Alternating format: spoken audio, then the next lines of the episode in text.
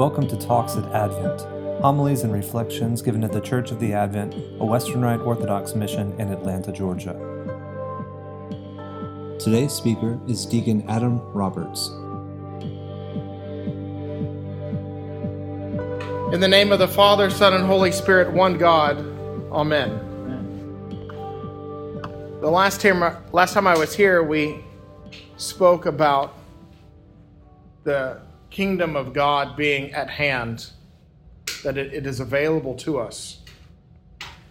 And one of the mysteries of the Gospels is today's account of someone else's faith saving another person. It seems strange that possibly my friend's faith could save me.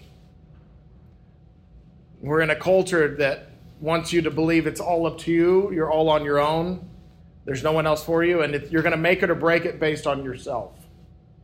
But God is a perfect community of three. I think sometimes maybe our communities have to be a little bit bigger to make up for our imperfections. We could try to do three, but we're going to fall short. But if we see this perfect community of three, then we know that there is a need to, outside of myself, that I cannot do this on my own, and that I need the faith of those people in my life to save me. That is what will set forth my path to salvation. There's a lot of action in this gospel lesson. And I love that when you read the gospels, there's a lot of action, there's a lot of doing mixed with being. And we go back and forth. And today, there's a calling of doing. Next week might be a calling of being. To explain the difference, when salvation has come to you, when, when faith has healed you, when change has taken hold, God wants you to do something with it. He wants you to stand up and go and praise God. And we also know from other passages in Scripture that when we praise God, that we glorify Him in a way that everyone knows that we love God. Our life ebbs and flows, and we go through seasons. I said the other half of this is being. And sometimes the easiest way to understand this is with Mary and Martha. And Martha was doing. And there was nothing wrong with what Martha was doing when she was serving Christ. The problem came up when she complained that Mary wasn't. And Mary was in the middle of being. And we go back and forth between doing and being. Sometimes we can get stuck in one or the other and that can be dangerous. And you could be next to someone who's doing the opposite. And that is what God is calling them to do. And so our gospel passages go back and forth, back and forth to remind us of this ever change that we are called for. That we may be in a season of being, that we may be in a season of doing, and we need to be ready because this man had been for a long time being. And God said, It's time for you to do. It's time for you to arise, take up that mat that you've been on for a long time, and do. It doesn't mean that there won't be, I'm sure at some point later on, he'll return to a time of being. We go back and forth, back and forth.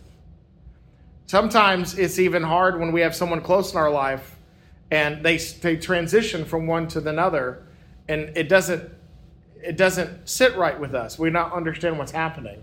And we need to try to have God's perspective.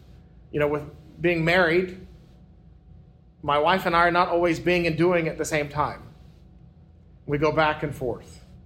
If you have a, a close friend or a relative or a loved one you're taking care of, you might be going back and forth between doing and being. My grandmother is 91. She's doing a lot of being right now. And those of us are called to do. And it's a little harder, but she's had a long life of doing. And she's still doing everything she can. I think one of the most amazing things is that as she slowed down in her years, the one thing she's never stopped doing that, trend, that transcends both being and doing is her prayer without ceasing. And whether we are doing or praying, whether we are laying on our mat, waiting for healing, or whether we have been healed and called up, in both instances, we are called to do three things.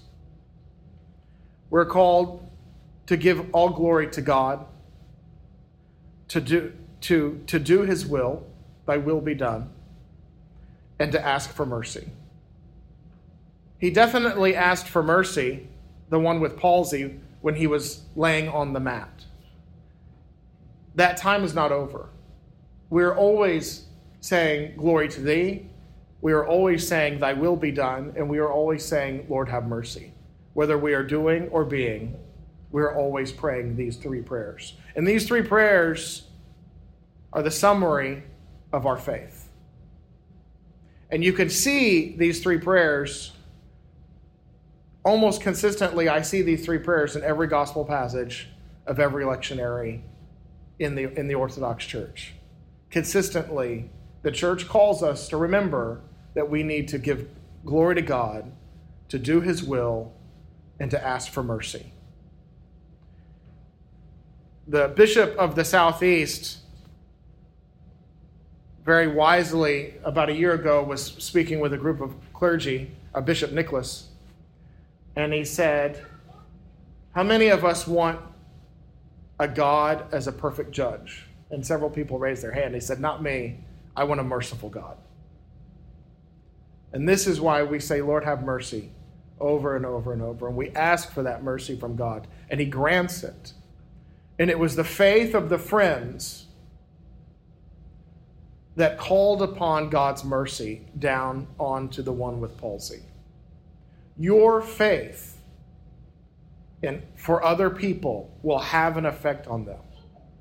Your prayer will have an effect on them. And if you care for people in your life that you come in contact with, just as the Good Samaritan, if you have that faith, it will heal people. These were just friends, these were average Joes, but they had faith. We are called to that same faith in a perfect community.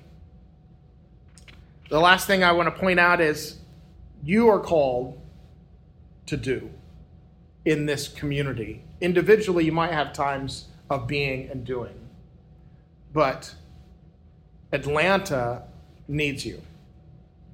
Atlanta needs this church. And Atlanta needs you to arise and take up your mat and go and tell everyone about the glory of God and His will and how merciful He is. And if we can do those things in Atlanta, the miracles will be numberless. In the name of the Father, Son, and Holy Spirit, one God. Amen. Talks at Advent. Homilies and reflections given at the Church of the Advent, a Western Rite Orthodox mission in Atlanta, Georgia.